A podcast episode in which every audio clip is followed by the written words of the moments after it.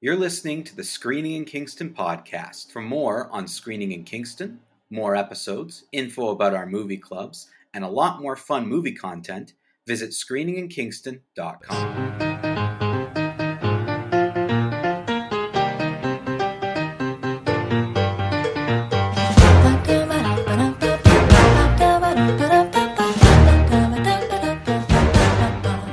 Everybody strap in for this one.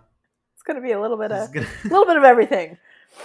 this is a wild ride today.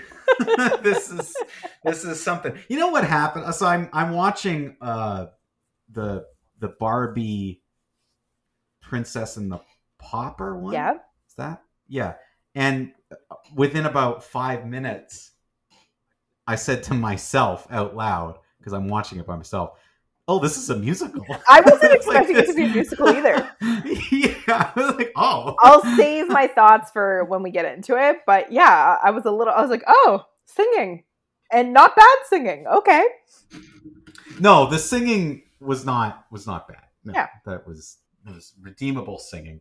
But yeah, that was uh, oh, that was a- But the Barbie Swan that was an Lake, not a musical.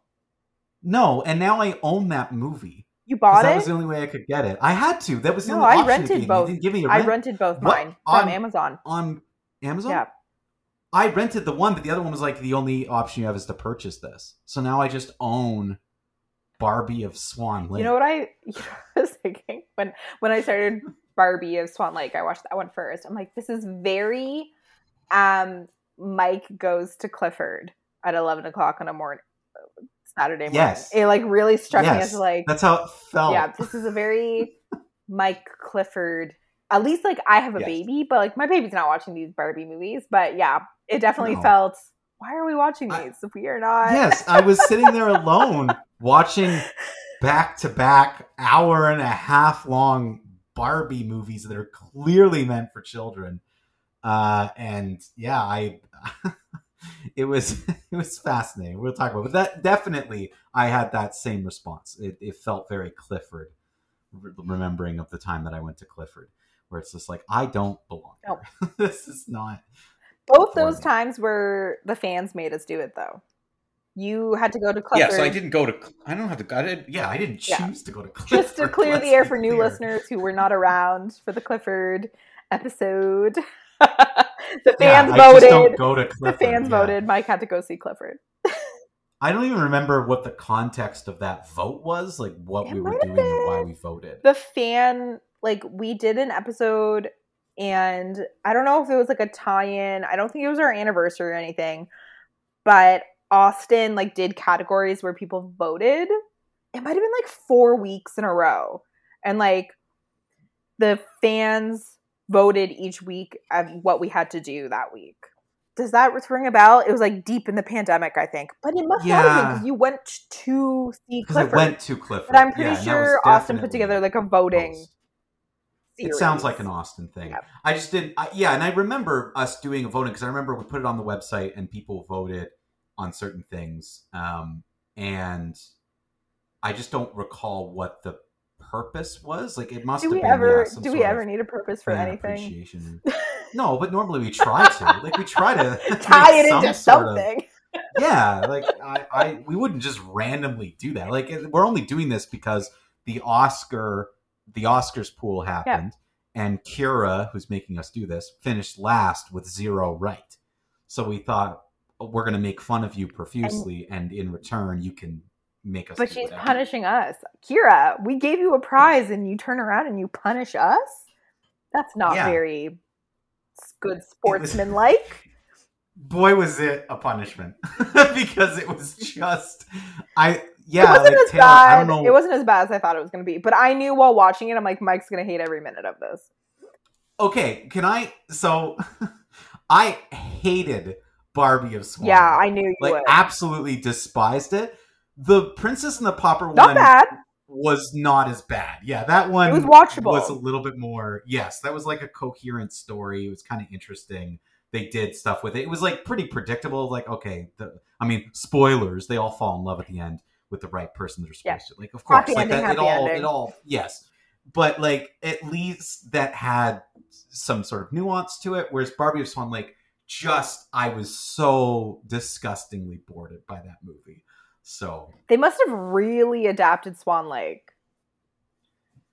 yeah, I mean, but did you see it was performed by the London Yes! Symphony Orchestra? And they had like this New movie? York like the the ballet like the New York Ballet, which I think is a fairly prestigious ballet. Could be wrong. They did like the motion capture for the ballet scenes. These aren't like fly by night movies. No. And again, the studio who did this are the people who made Reboot. That And- okay, that explains a a, lot movies, about the yeah. animation. I have a lot of again, I know our fans don't necessarily like this when we start talking about the movies before we start the show. So I'm gonna save some of my we gotta save our Yeah, Bobby. Barbie content, but I have a lot of emotions about the animation. Yeah, so do I. Reboot was not that bad. Reboot was way better 'Cause- in terms of its animation. Like they they went downhill But it, like- Reboot because Reboot was way better. Reboot like made sense, like the style. You know what I mean? Reboot made sense. That's true. That's also Yeah. true. But we'll Yeah. say, Mike. Let's say let's put a pin in it because we got a lot Yeah, to do today. We do. We have a lot of other stuff. Uh, Austin has once again delivered and has uh, a nice game of Bob Barbie or Oppenheimer. Love it. Uh, for us. So we'll go through that. Uh, Taylor, you've got some headlines to go through, which is fun. We've got some fun. They were just too Before we get juicy. started, They were just too good to pass Well- up this week. I'm glad we have headlines because with everything going on with the strike, I wasn't sure if we were going to ever have headlines ever again between the pandemic and now the strike. Um, we did get someone email in and ask us why we haven't addressed the, the strike yet um, and why we're still doing the show and not, I guess, in solidarity, not doing the show. Um, I can answer that one right off the bat because no one cares. No one in Hollywood on either side of the strike cares if you and I continue to do They don't know who we are. So they don't know who they don't care. they, even if they knew who they were, they would not like us. we would not be favorites. So they don't care. And I don't I don't think people who cover movies, whether it be on YouTube, podcasts, journalists, whatever, I don't think they have anything to do with this. They're not part of it. It's the actors and the writers who are on strike. So I don't think they have anything I- to do with it personally. I vaguely remember us having a conversation because I was talking about residuals and um how the writers were striking because they like don't get any residuals from Netflix. We had this conversation, didn't we? We had this conversation, yes. Was and it now- not on now It's air? obviously stemmed into the. It was, I think, maybe was it? I don't know. That's that's what I'm unsure about. I don't know. I think we might have talked off air more about it than we've talked on. air. I don't. So my remember what we apologies. But uh I don't I feel like it's one of those things where like obviously we support the strikers. You know, like if you look up what they're asking, it's like, yep, they should be paid a living wage and the majority of people are not making 50 million dollars a movie, which is one of my headlines. um and so yeah, and I think that that's something that that's important that should be kept in mind because what's difficult, because this is what's really difficult, Taylor, for me with this strike. Every time they interview someone, it's an actor who makes more money than I than I'll ever see. And in they're my like. I'm here in solidarity. You don't need yeah, like you aren't hurting by striking. No, Like- it's the other. It's the other. It's the other people who are not the, the main people. Because yes, you can easily sit here and be like, it's millionaires versus billionaires again. Which uh, yes, there's a portion. But in this case, like that, no, like these not- people are like no, the middle, other, the quote unquote yes. middle class. See, like like I feel like we really have had this conversation. So my apologies to people who think we're not covering the strike. One thing I want to say is we're not journalists. We've never presented ourselves as journalists. yeah, no. When have we ever said we're like journalists? quote unquote, like why haven't yeah. you covered? What do we don't cover anything? we just talk about things that What was the last thing we covered? Taylor? I don't Would it be? Would it be technically the the Armie Hammer Yes. is a, is a cannibal? thing? Yeah, and um, the the that actor who staged his own uh, assault. Jussie Smollett. Yeah. oh yeah, oh yeah, we covered that. He staged his own Assault. like assault and hate crime. Yeah, yeah. So so for the most part, we're not journalists. So I don't want people to like be like, oh, they're like they're they they're journalistic integrity. We don't have any journalistic integrity because we're literally two idiots who talk about movies every week. Um, so, so number one, we are not qualified. even, do we even have regular integrity? No, Like, we're not qualified? To cover the strike. But I just want to go on record saying I support the strikers. Um, it started as a writer's strike and now has blossomed into. I understand this week the actors have gone on strike. This will be like Yes. old now by the time this airs, but like Yes, they're on at the time of us airing this. So like 100% we support it. Um it's going to impact all your fall TV and movie watching. It's impacting um major studio films. It's also not impacting major studio films like Dune for instance. The majority of their cast is English um from Britain, Mhm, so they continue to um make that movie. So I don't That's why House of Dragons Yeah. it, it won't be impacted. They're allowed to film so for their, for their fall show. Yeah, but um, in terms of like, should we still be talking about movies? Yeah, a- pretty much everything we're talking about was made. I would say was made prior to this strike. Like things take a really long Oh, everything. time to make. So Yeah. um, Everything's been done for a year, and they've just been in post production, touch ups, and marketing and such. Like the Barbie movie has been finished for probably a year, if not more. and I just saw a headline that um, the strikers are not calling for a consumer boycott as of as of today or whatever. You know what I mean? Like they're like they aren't telling us to stop seeing movies, but it sounds like maybe that's not off the table. But Yeah, um, and that's not going to work. I mean, they can do it. And like that's the part of like I agree with everything you've said and to me this is more about the people who aren't making millions of dollars per movie. It's like everyone else who's struggling just to kind of get by and make a living and we want them to make a livable wage and people and certainly in terms of the model of streaming has changed. So the business model needs to adjust with that and studios can't be keeping all those residuals and that needs to be paid out. But the one thing I won't adhere to is if everyone comes up like, well, now stop watching. Like, no, we're going to consume things from years ago that was before the strike. Even if nothing new comes out, we'll go to streaming classics, like what have you. That's still going to happen. This will get resolved in a matter of months. Um, and I think that that it would be ridiculous to ask the general public to do that, and that's when you're going to get some backlash. Never ask anyone to do anything. it's pretty much in and out. If people have not been following the strikes, all you really need to know is that the CEOs are evil. The studio, like, I saw like one, I saw one statistic today.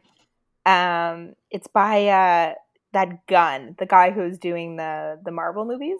Oh, uh, James, yeah, James Gunn. Gunn said that. I forget what CEO, so my apologies. It might have been Disney, but one of the CEOs of the like uh, one of the giant studios makes 400 400 times what their lowest employee is making. That's too much of a gap. Like that's Right, that's and and I think he said that's unta- like that's so hard to even wrap your. I think he said I forget like what the year was. Maybe 30 years ago or 10 years ago it was 30 times and but now it's 400 times. So like even when you take into account inflation, like that number it just like isn't like for someone who doesn't understand math, aka me, like it just I can't even conceive of that making 400 times what your lowest employee makes. Like it's just so unethical, so unfair. So like one thing they're protesting is obviously wages. They want a livable wage and then also um there's a lot of concern about the use of, of AI. So studios want to use more AI, um, in particular for writing scripts, which uh, obviously like guts um, script writing departments. Um, so in the past, script writing was like a very middle class profession. Like you weren't making millions, but like you could provide for your family by being a screenwriter and like writing on sitcoms and stuff. And now they want um, AI essentially to write scripts. And people are like, um, no. So again, we're not journalists. There's a lot of nuance to strikes. I know not everyone is in support of unions, and that's your own political beliefs. But if you look at what these these people are asking for and what the CEOs and what the studios are making, it seems pretty cut and dry to me that like you should be in support of the unions in this case. But again, we try to avoid politics on this show. Another reason why we don't quote unquote cover things. But um, You're really stuck on that word. it's so funny because I'm like, I am not a journalist. Like, this is not a news show. It's just funny. It was a funny choice of words for me. Don't you think, Mike? Like, we are just two silly people talking about movies. Yeah. We don't cover anything. Oh, yeah. No, I totally agree with everything you've said. No, uh, honestly, like, most of my opinions are, are um, satirical. I have nothing serious to say about this. Like, the only thing, like, I, I don't believe that, um, things like uh, well okay uh, this is this is my problem i i am so anti writers right now because of so many terrible things that i've right. seen um, you've been hurt that a part of me times. is like yeah i've been hurt so many times where a part of me is like well, maybe AI will write a better Star Trek show, but I'm also not serious. Yeah. Like I'm being satirical. Like I know deep down, like that's not what I actually believe, but that's my attitude right now. And part of my issue with the strike that makes me laugh and not care about it is when they interview people on both sides of the argument. They're interviewing obviously people who you would recognize because that's how you get things out. You want to see familiar faces, but they're interviewing people in such ridiculous situations that it's making me laugh. So, for example, Bob Iger, who's the CEO you're talking about from Disney, they interviewed him about the strike at his million dollar ranch that he has. Can he be any more of a villain? yeah, like that's like the worst thing you could do. And then, so they interview Steve Harvey, and he was giving this really interesting chat about like how how money gets separated when you're an actor and how it gets like divvied up. And it was actually really interesting. The problem was is he was dressed in an all white suit with like a lot of like like jewelry bling. on and like yeah bling and really expensive glasses and he was also at his home which is a mansion and i just like you're you're just you're all parodies of yourselves and that's why people think it's millionaires versus billionaires which i don't personally care about. I don't think robert downey jr needs more money and i don't think bob Iger needs more money and i think there's an equal amount of no more money that either of them need but but when you look at it beyond that it's everybody else in the industry who are not making million dollars who are just trying to make a livable wage who are writing for sitcoms working as a character actor on television who aren't making millions upon millions of dollars. They just want to be compensated fairly for how so much things have changed over the past couple years, especially with streaming. That is extremely fair. I would love to hear from more of those people, but I get it. That if you want someone who's random to care about the strike, you're not going to show them John Smith. You're going to show them Steve Harvey. So, like, I, I get. There that. are some interesting. I saw it might have been maybe a day or two ago one of the actresses from Orange is the New Black. Um, for people who are like interested in like learning more about this, she was on Instagram and I think TikTok, essentially breaking down like how much money those actresses, like the essentially the ones who were like in the ensemble cast but weren't like like yes, um not the main yeah, it wasn't like the girl from that 70s show. Like wasn't Piper right, right. and like the other girl, right? Yeah. So so like like a major player but part of the ensemble. It was like it, the numbers just like are insane. I'm not even gonna like hazard to try to like guess what the numbers were. But um she breaks it down and goes into like where does the money go? What are you getting? Um are you getting like residuals? And i think mandy moore again who's like a household name um is in that that tv show that's huge. This, this is, is, us. Um, and I think from streaming, she's made like less than a dollar in residuals. Yes, which is that like that to me, regardless of what level of income you're at, that's ridiculous. When when something is that popular, especially on streaming, your actors and, and even crew and people who put it together, like the people who created the art, should be getting well, more than a. Dollar. You think like if Mandy Moore is making less than a like less than a less than a dollar, what are the like lesser act not i don't mean lesser as in like not as good but like no, but not as billed as, as high as i guess you know like yes, isn't mandy moore but is part of the cast um yes.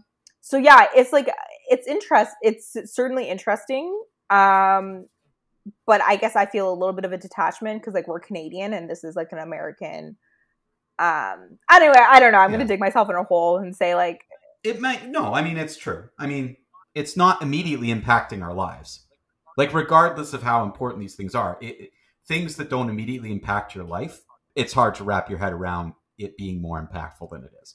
It's not going to impact us at all for another couple of months. And even then, I'm pretty confident this is going to get sorted out. I it's been going. I will say it has been going on for quite a few weeks now, eh, Mike? It has been, yeah. I think it'll go on for a couple of months, and then what will happen is the studios will start to feel the squeeze come Once all their new content has been put Yeah. out and they're Correct. That's when we're going to see some actual talk, and then they'll probably get something done, and you'll see a few things delayed a little bit longer than they could have been or should have been, but what have you, and then things will get back to normal. I think that's that's what's going to happen. This will get sorted out. The studios will not want to wait much longer because of the way people consume information or the way they believe people consume information. You've got to get out there and in people's faces and produce things. Like Marvel's the best example. Marvel will put pressure on the negotiating team saying, we have to put out our Marvel thing every three months. So you got to get this sorted out because we're running out of Marvel things. That will happen. The last time the, a big strike like this happened was, I want to say, 20 years ago. And um, they were striking over pretty much the exact same thing, except like AI didn't exist, but essentially like over wages and stuff. And um, if my cultural history is correct, there was a blossoming of reality TV because Oh, God, unscripted yes. unscripted, you know, not actors. Um, so someone who is a little bit more up on reality TV may correct me, but I'm pretty sure the last strike coincided with like a really like a blossoming of reality TV. So And there was some terrible television produced because they did get scrub writers in, like writers Scabs. from any, who were not part Yep. of the people who can the come in because line. the actors weren't striking. Like the actors weren't Yeah. striking. Because I remember there was episodes of like House and other shows that were written by sort of random Mm-hmm. people and put together, and people noticed a quality dip. Um, but yeah, I mean, there's been some terrible television written this year, so I don't know. Hopefully, this will sort things out and people will get more fairly paid. Maybe we can get some better content out there.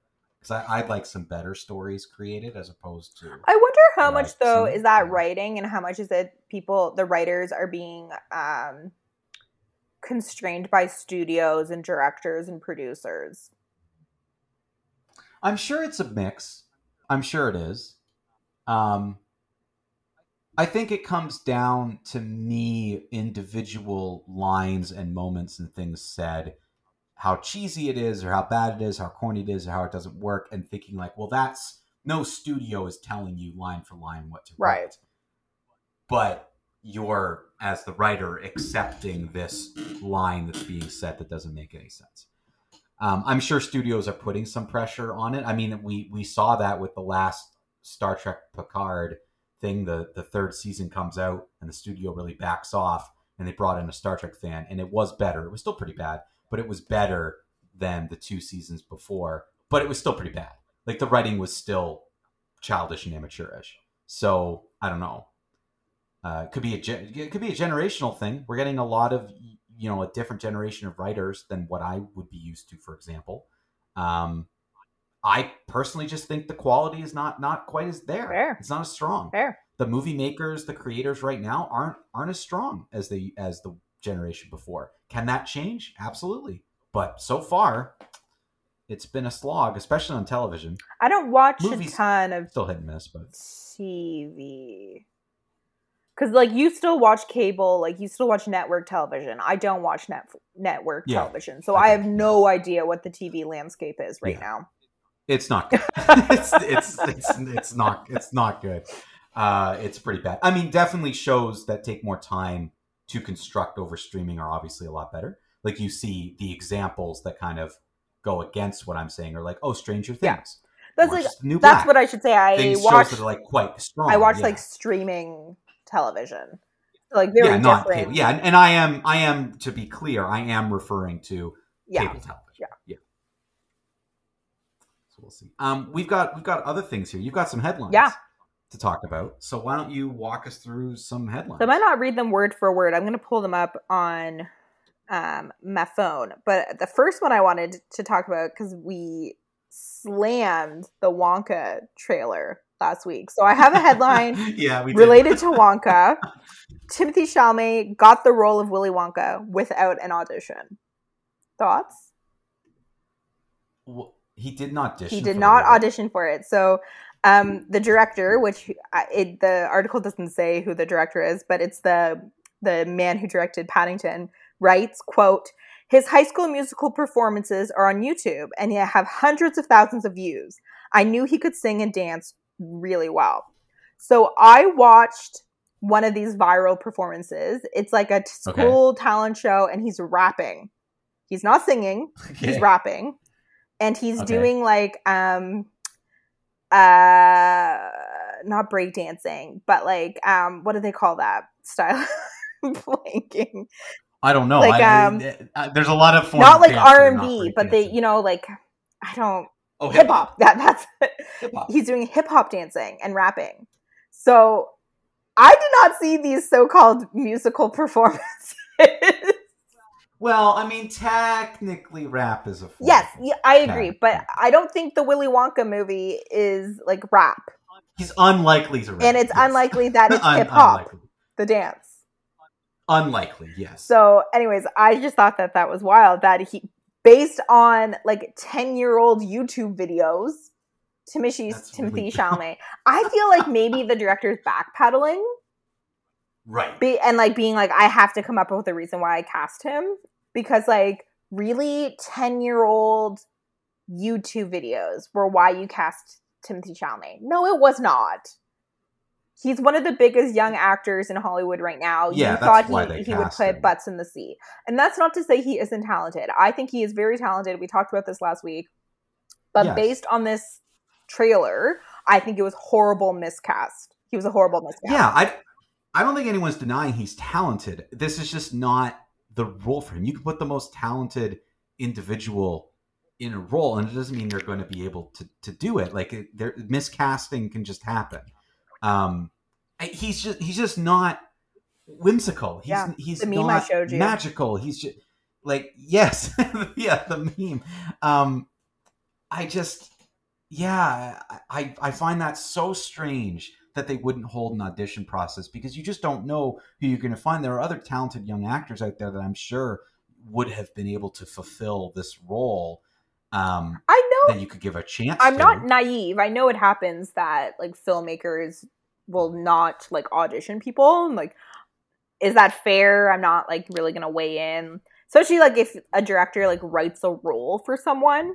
You know what I mean? Yes, that's that's common. Um, yeah, But yeah, like a role like this, it is weird that yeah, it just I don't because because he like Timothée Chalamet had to audition for Dune. Yeah, that makes which is not a big sense. Like he's had so he's had to audition for big roles. Like eh, I mean, He's too T- Tom young. Hanks still auditions. Like people still audition. He's so, too it's- young to not strange. audition still. Yes, especially for a role like that, where regardless of of what you think and want to do with it, and like obviously this is all about a cash grab, but you know, you know, everyone is going to compare whoever you cast to Gene Yeah. Wilder. They're not going to compare to no Johnny Gene Depp, Wilder. Just forget about that. It's Gene Wilder. So. Like you got to find someone. Yeah, I, it just it didn't work. I, You know, I don't have an answer. I don't think he has been, the but, look, but the the the young guy in Rocket Man and in um what's his name? Yeah, Taron Egerton. I think he has the singing and the dancing for it, but he doesn't look. Singing and dancing, yes, doesn't have the look. he does not look. No, I yeah, I can't think of anyone off top because all the all the young actors I can think of who've done singing, dancing things like don't work. Like the guy who played Tony from West Side wouldn't No. have worked. Like he doesn't look. You're like better him. off like getting Like, someone from Broadway. Yeah, like yeah, and someone who's got kind of that that whimsy sort of character because that's what Gene Wilder's kind of got that character actor talent, but but is a leading Yeah. man in, in roles, but is it like a comedic actor? Like you need a young, like budding comedic actor, really have any Willy Wonka. young comedic actors. not who would fit this type of bill. No. So my next headline is Christopher Nolan feels studios are thinking about movies all wrong. We shouldn't be prioritizing plot and scale over a film's quote audiovisual experience, according to the Oppenheimer director. And here's a That's not surprising. yeah, given that he chooses like very strange. Um, but then I'm like, so I'm like, I need to know more. So I read the article, which I don't always do.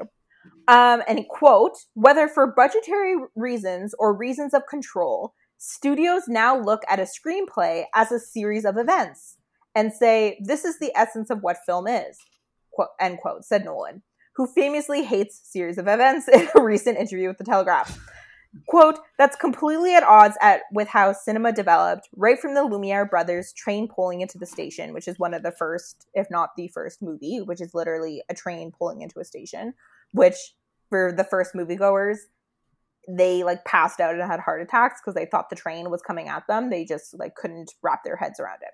So for people who don't know don't know that. So anyways, the Lumiere brothers train pulling into a station as a pure audio visual experience, but it's a very popular fallacy sometimes with critics as well, quite frankly. That all the that all that matters is the scale of the story being told. I kind of the tone of me reading that kind of was confusing, but essentially he's saying that um, uh, scale is the only thing that that matters, and not the audio visual experience. But I just like I don't I don't understand that. I don't I the more I read the article, the more I'm like, what is he saying? Because like the audio like scale yeah. is part of the audio visual experience like i think of like yeah. um epics like historical epics which is what he's making now that mm-hmm. includes scale yes. absolutely yep. like big big productions big story so yeah and i and i think i think if you act like it to me it's always okay to have it within within hollywood and within the movies we see like directors with completely different styles and approaches. And to me it's fine that christopher nolan thinks what he thinks because we've got a christopher nolan who's going to give you this audio visual experience. But then you're going to go to a wes anderson movie and you're going to get a but is that not an, is wes anderson not also giving us an audio visual experience? Yes but i think his focus is plot and character I just, especially in the last christopher movie nolan I, it was very like you know by virtue of the fact that a movie is a visual medium, I'm like I'm so confused by his. But I guess like his emphasis being very his confusing. emphasis on like sound, like the soundscape, yes. like what like yes. um, Tyler Vance looks for in a movie, like yeah. um, I don't know, like Tyler Vance and Christopher Nolan, I think would would get along vibe. quite well. But yeah, they would be they would be like. I thought I had to share that because he's just been like lampooned about his audio mixing the last couple movies and it's like of course yeah. you would think that the audio visual is more important yeah. than the story. Like tenet where you couldn't hear anything. That's like all the comments on the article. the people are like oh yeah tenet. Totally makes sense. And then i have one yeah. last headline. Tenet explains everything. i have yes, one last headline for you. And that this was just like i found so shocking. I saw it today. Dwayne johnson is about to become the highest paid actor in hollywood Um, you don't even know what to say. well, that's that's surprising to me. Do, Dwayne Johnson, he's wait. being paid. wait, wait, wait. For what? He's being for, for what is he being He's paid being for? paid, and I kind of mentioned I had alluded the, to this while we talked about the strike. Yeah. He's being paid fifty million dollars by Amazon to star in a new Christmas movie. So, like, based on that, that beats out Robert Downey Jr.'s. It was like what forty two million or something like that for like, that, Cap, yeah. like one of the Captain America movies. Um, Last Avenger. Yeah, one of the Avenger movies. Um, so that apparently, like the financing is like a little bit complicated. Like when you like trace the money, yeah. in terms of like how how do you quantify someone being the highest paid? But like the reality is, he's being paid fifty million for this. Um, for for for a Christmas, like, and it's going to be with um Chris Evans. It's going to be like an action Christmas movie that's not even what you would think you'd pay him that amount of money for. Like that's not even like an action Christmas movie. Okay, fine, but that's just so. And it so is it an Amazon? Like if it's Amazon doing yeah. it, is it, this can't be direct to. Stream. It's an Amazon studio, but Amazon Studio okay, so that might does sometimes go to uh, movie theaters. Because they're not, they can't spend fifty million dollars on one actor and then not release your movie in a theater like you think that they want to be grossing some ticket sales off that. The article was snarky and was like, Amazon, where money doesn't matter. Jeff like Bezos, Bezos, money doesn't matter, and doesn't matter. Whatever. but um, I just find that shocking because I guess I'm still. I we I brought this up a couple times because I read an article where it was like movie stars, we don't have any movie stars anymore. Movie stars don't exist, which like I'd love to get into that one day, Mike, like to us to pull apart what that means. But when Okay. someone like Dwayne Johnson is making 50 million for a movie, it's like, yeah, we don't have movie stars anymore because like in my mind he's not of the like he isn't Brad Pitt, he isn't George Clooney, he isn't No, he's not. those are the people But who I think would be he's, a- making he's gonna draw. He's gonna draw a crowd. Though. Like he's got. He's got his people. It's true. But, but I agree with you. He's not. He's not at that caliber. But he's. He's. Is he going to draw fifty million dollars worth of people? Like, I don't think so. And his Yeah. last, No, no. I agree. the no, article no. mentioned like his last, too much money. his last three projects have bombed. It was like Black Adam, his own TV show, Black Adam was a bomb. and then Yeah. another thing that he was in.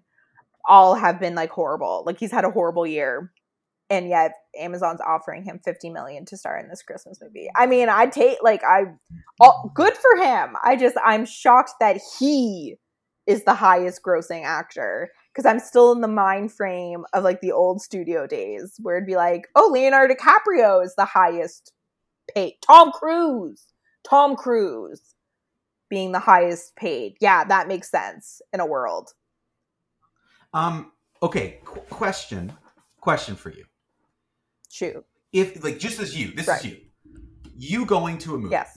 Taylor, Yes. Are there certain people out there where you're like, oh, this name of this person is going to get me to the movie theater versus not? Or, or is it like, well, the movie's going to get me there anyway? Like, I'm interested in the movie, and regardless of if Dwayne The Rock Johnson, or whoever, maybe someone you like is in the movie, doesn't make a difference. Like, if you like the movie, if you're interested, are you going anyway? Or would it would a movie's interest be like, eh, whatever, but then the cast makes it puts it over the My top? first answer I was going to say was like, I'm drawn to particular actors. But that's not completely true because I never saw Adam Driver in a marriage story. So it has to be both. It has to be the story is interesting enough that I want to go see it. And then it's a bonus if it's an actor I like. Does that make sense? Um, yeah. Like, I'm not, I, Yeah, no, I think that's a very I think that's a very fair way to look at it personally. Yeah. So like I was really excited to see The Dead Don't Die because it has Adam Driver, but then that movie sucked. But I was pro- I would have seen that movie anyways even if Adam Driver wasn't in it and it still would have sucked if that makes sense. So Yeah. I don't know. I think story That's I'm going Yeah. against everything Christopher Nolan says. I go for story first. Yeah, me too. yeah, I'm I'm, I'm in your camp. Yes, the Christopher Nolan versus Taylor camp. I'm I'm on your side for I go for story. and then it's a bonus if it's a favorite actor. That's how I feel. Yeah.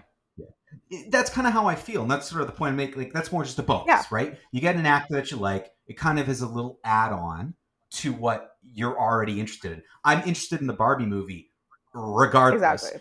Now with the casting, it made it go a little bit more like, oh, now I'm, I'm, I'm piqued. But I, they had my ticket anyway. Yeah. I was going. Like I was going, and same with Oppenheimer. I don't care who's playing whatever. I'm interested and I'm going. But I did become more So- interested in Oppenheimer because Cillian Murphy Cillian Murphy. Yeah. because I really like him. So now it just goes against everything we just talked about. it really depends. It obviously it really depends. It has to be a mix of the story and who's in the movie. Yeah. And I just think, like, I guess The Rock must, they must feel People wanna see him. is that person for some people. They must. Otherwise, why would they give him that amount of money? Like, that's a lot for someone who isn't in that tier of like Tom Cruise and and you know big big. and I think he's fine. Like I like watching him on screen, but like I'm not like I don't go to every single one of his movies. You know what I mean? Like he's Yeah. not the draw for me. But again, we're not I'm not the target audience for this Christmas No, action no. movie. So yeah. So those were my headlines. Mm. Okay, very cool. Um, all right, quickly before we review the movies, because we will get to these Barbie movies, we're just gonna we'll save some of these for next week, but we'll do a few of the Oppenheimer or Barbie game uh, that uh, was put together here by Austin, our producer. Uh, and Austin says that all of these names are connected to the Screening in Kingston podcast, either in things we talk about way too much, or people we talk about way too much, or people who have had recent success or discussion on the show. And so so that's the for theme. people- everyone we've talked about, or they're connected to us. For people who don't know the rules, this is based on a BuzzFeed article. We have to pick is that actor more Barbie or more Oppenheimer? Would they be would they be in the Barbie movie or would they be in an Oppenheimer movie? I didn't know the rules to this anyway, so I'm glad you you told me. I I didn't know what any of this was. I'm just relaying. I'm just I was just gonna read what Austin said, and you were gonna guide it. So I'm glad. Okay, so we're just picking who should Yeah, be in based on their vibe and their aura. their vibe. Okay. Okay. All right. Uh, number one, we all know that the Screening in Kingston podcast is a big fan of the Man from Uncle remake. So let's begin with Alicia Vikander. Oppenheimer. Yeah. She's too serious of an She's too European. yeah, it's yeah, yeah, she's got to be an Oppenheimer. She would, she would probably be an Oppenheimer. Like that would be. See, the game's very easy, Mike. It's just being intuitive, thinking Yeah, fast. that's what I, I thought it was going to be really tough. Okay, number two. Number two. Everyone's favorite. Every time his name pops up on the podcast, we all scream in delight. Timothée Chalamet. Just spent half the episode talking about it. yeah, we all we've done is talk about Timothée Chalamet. Obviously, Barbie. See, I think I mean, he's he takes himself really seriously, so I was going to say Oppenheimer. okay. He's just he's done it Greta Gerwig. I know, So I I just know. feel like she and he would- technically she would put him she in there. wanted him in Barbie, but he has scheduling conflicts. Who would he play? See, he doesn't look like Ken. That's why I don't He's think he doesn't give me Ken and that Alan role was already taken by Yeah. Michael Cera, which is So great. personally, I think So he's yeah, more you Oppenheimer know, than Barbie, despite what Who would he be in I Oppenheimer? don't. He looks the the, the kid of one the of the cheekbones. He could be like a lab assistant.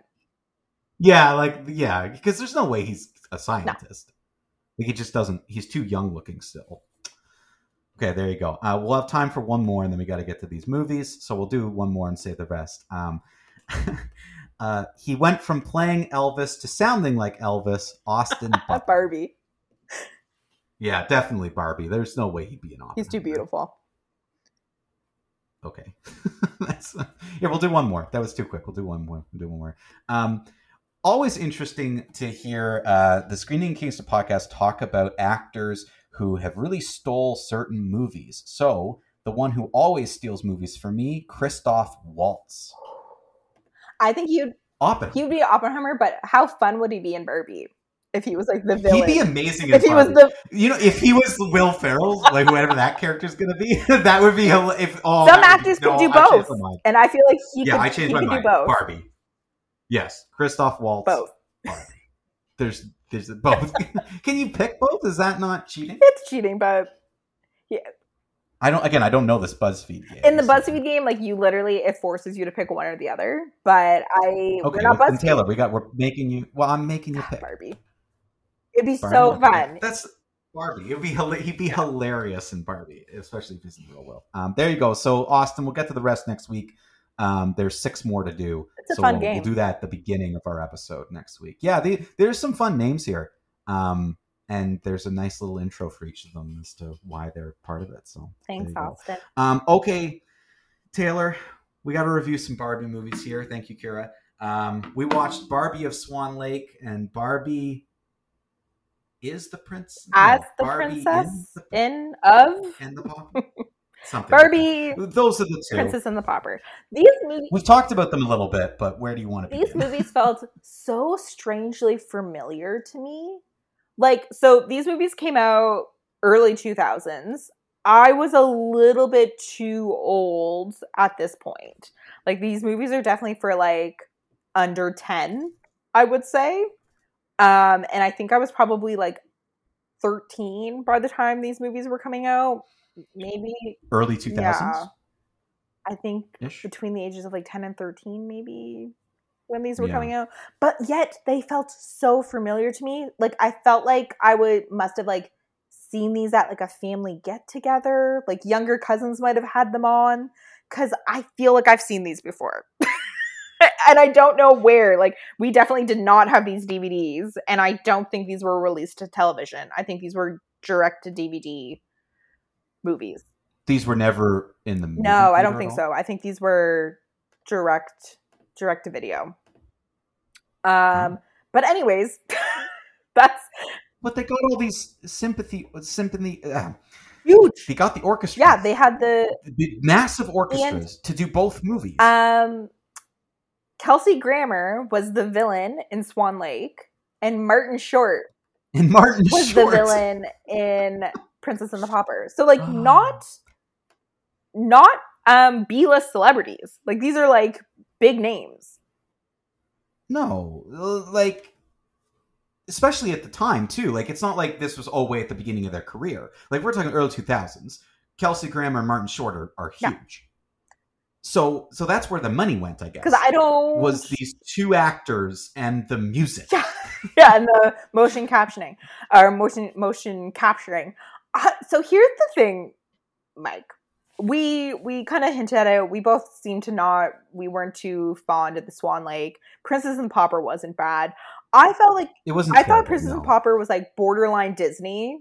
Like the story. Okay, that's a come on. That's Do you a think I was being too generous? I think my biggest Yeah. problem with these two movies was the animation was so horrible. It was awful. There's no facial expression to any of Well, the characters. To a Keep in mind, Mike, they're supposed to be Barbies, so it makes sense. What? They're Barbie. It's what, do, what do you mean they're they're all Yeah. Barbies? I thought it was Barbie playing. but she's still Barbie, so she's a doll. So that's why they move that way. Or um, you just completely like ruined my brain. What is so? Hold on. So they're still all of them are still dolls. In my mind, that makes sense why their faces are like plastic looking because it is Barbie. Like Barbie's not a human. Barbie's Barbie. That's why it's kind of like uncanny valley. Taylor, I gotta be completely honest with you. I don't have room in my brain to dissect What that means. these these these Well, two movies and Start thinking about it, Mike, because we got to watch the Barbie movie next week, and that's all meta. Like that's gonna be Barbie is Barbie. She is a doll. In the, not in the right headspace. Okay, so all right, But okay, so they're so they're doll they're dolls. but so like Barbie, I thought like Barbie and her the love interest, like I guess the quote unquote Kens. I'm like they look fine. Even like the mother in Princess and the Pauper looks fine. The little fine. dolls that play Kelly and her friends, they look fine. The villains looked. The villains looked horrible, and, the like, two the- stupid The thugs were supporting casts, like you know what I mean. Yeah, so hideous, so ugly. And I guess like again, if you're like a seven year old girl who's watching this, which is like the target audience, people can come at me and boys. Let's face it, in 2003 when these movies came out, the audience was seven year old girls. Don't fight me on that. yeah. I'm sure just- that's I'm sure that's primarily just- what the audience. that's was. what I'm it sure was back right. then. Yeah. Um, not that boys didn't watch these movies, but the primary audience was little girls. They're, those little girls don't care what the villain looks like. You know, they just want to No, see, oh, my Barbie." Barbie doll looks exactly like the Barbie doll that's in this movie. So that's obviously where they like put the time and the energy into into animating. So the non-emoting thing was done on purpose. I think so. Yeah, so it looks like they're little girls that- Barbie. now that you're because so the mouth the mouth's moving but like, no one's emoting it's kind the eyes don't it's sort of the same facial expression all the time even when something weird is going on and they they're only really moving the mouth and the fact that okay Does that make sense? And I'm pretty sure they were tie-in dolls to these movies. So like you could get the Princess and the Pauper dolls. you could like, bu- you could buy the doll okay okay So like yeah and like the little, you know, like the Kelly dolls Ugh, don't get me started or the little cats. ones. So like um like there's a whole rich universe in terms of Barbie with all the different characters and the lore and stuff. So like I don't know, I think it was intentional not to have I don't think that was the bad animating. I think like but like the villains cuz even the scenery like wasn't horrible. Like the backdrops weren't that bad. But yes, ugly ugly animation. Um Swan Lake is adapted obviously from the ballet and like weirdly was a ballet but also wasn't a ballet um so that one was kind of muddled for me kind of weird i didn't hate princess and the pauper um based on a mark no twain no. story the prince and the pauper? Princess and the pauper was was i would say not like a great pleasant surprise but it was wa- it was definitely watchable where i'm watching it and like okay like it makes sense. The singing was pretty good like everyone's i thought the songs were, good. fine. I thought they were on par with a middling disney movie yeah, and like everything kind of made sense that happened. Like you, you know, you've got the standard scene of, you know, you've got the the sort of manservant guy teaching the one who's going undercover like how to be a princess, and there's a song about it. like, there's all these He's things. a tutor. Julian is the know. tutor. Oh, whatever, even manservant. Okay, the only one thing that made me laugh was when the, so you know when when the when they show up to, for the marriage thing and and the and the Barbie's first missing and they're gonna call off the marriage, but but it's like the guy, the king Dominic. guy, but then the other, yeah, the no, like the dude's in disguise. Yeah, Dominic, King that Dominic. they- yes, yeah, King Dominic's in disguise. I didn't realize that. I thought he was actually just standing there silently. I knew it was the king, and then when he like coughed or whatever, I'm like, that's weird. Why wouldn't he just say no the way he's still on? And then later it's like, yeah, I'd like to be in disguise. I'm like, oh, he was like a page Yeah, or something. I had no idea. boy. I had no idea. I was just like, why is he standing there not saying I anything but that and letting this servant talk for him? But that's what happened. Like he was undercover, which I didn't. I was very he looked exactly the confused about about the whole gold mine subplot about like so like why Barbie's having this wedding. Oh yes, the So, like- gold mine. Well, I believe they needed. No, they, I don't know. What were they? They were digging for something. They were That- like that for- had. I don't know what it had to do with the story. So the yeah, the were- mine ran out of gold, and then the villain was like, "I have the solution. I'm gonna marry Barbie, or like she's not Barbie Which in the is movie." no, the Barbie's mom. but first she was gonna no, marry he was Barbie. gonna marry he was gonna mother. marry Barbie. And oh yes, and then, then- and then I'm to so the- thinking, right, like- right, yeah, Did he make the gold run out, in order just to marry, or like the, maybe. or because then he was like, "I have, I'm a millionaire." I'm like, "How is he a million?" Anyways, I really did not. I don't. Again, for a seven year old, they don't care about the details. All they need to know is that guy's bad. Barbie's in jeopardy. You know what I mean? Like yeah. the broad s- strokes of the story. That's all that matters. Which That- this one, this one for for that one, I was more like, okay, fine. Like I could get it. You could sit through Yeah. this with a kid, and it wouldn't be the worst thing in the world. But but I I thought Barbie of Swan Lake was was just dreadful. It, it I The- really really did not. the like um it. the daughter, the of the villain, the daughter. I couldn't like the I Fran Drescher who wasn't played by Fran Yes. Drescher. That No, but played by by um Janice, Janet or Janice or whoever from Friends. oh okay, so that that makes a lot of sense. Who kind of does like a. Fran Drescher type? Yeah, yeah. was was just awful, Th- terrible. I absolutely hated that. Oh, it's so I annoying. I just found like it was so much slower than the Yeah. other movie. Like I just found like it was. I was slow, pausing it a lot do more to see how much longer was left. Yes, yeah, yeah. Okay, that's true. I didn't really pause. Neither did I. one. Maybe just halfway through, just because of Yeah, naps or whatever. But like the other one, I was like, oh, 10 minutes has only gone by. I really hope the Barbie movie is better than this. It has to be. Um, they were not. These are I mean, again, I could see, I could see the appeal for like kids, certainly for the Princess and the Pauper. But I just think, wouldn't they be bored with Barbie of Swan Lake? I think if you love to dance, you might be into it and you might think it's really cool. But I feel like you'd be bored and annoyed more because even the little like woodland creatures were. Yeah, the little. So here's the thing. I think it's um the whole thing about Barbie is that like Barbie can be like anything and like teaches little girls like you can be a ballerina, like you can be a vet, you can be an astronaut, like whatever. So like there's Why didn't we watch the Barbie astronaut I don't- movie? I would have. I would have been down for some science. I don't think there's a. Barbie astronaut movie, but I do believe we're going to see Oh. a space Barbie in the Barbie movie this weekend. Oh, okay. Um, Well, why'd you say that? You got me all excited about the Barbie space movie. But what I'm trying to say is there's like a Barbie for everyone, right? So like you you nailed it on the head Right. being like some girls are going to love the Swan Lake one because of the ballet. And they have the ballet Barbie and then they sit down and watch the movie with their ballet Barbie in their lap and it's an amazing experience. Whereas like other girls or boys don't like the ballet but like they like a good princess story and they have their princess and their pauper dolls and they, you know what I mean? So I like I think like a handful of these movies were made. Like I don't think these were the only two. I know there was a Nutcracker one, um, and I think they were tied in with the Barbies. So I think that's the that's the real draw is that your like most beloved toy is on screen.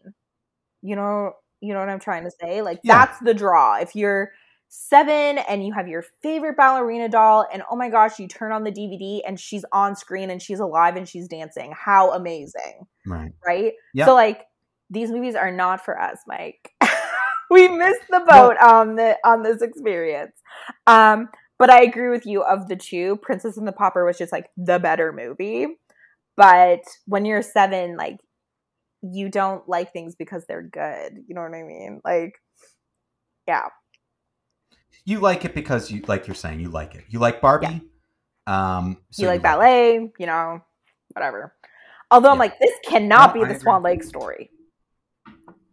No, I'm sure. I'm sure that this is heavily adapted, a heavy adaptation. I was just surprised that it, they, you know, was also like they were both about an hour and a half long. Full on. These are full. Um, these are feature length movies. Yeah, this one really dragged on, and that kind of surprised me because I watched it second. Like we watched it in rever- Yeah. we had reverse orders. Like I watched Princess and Pauper first, and was like, "Well, that's not too bad."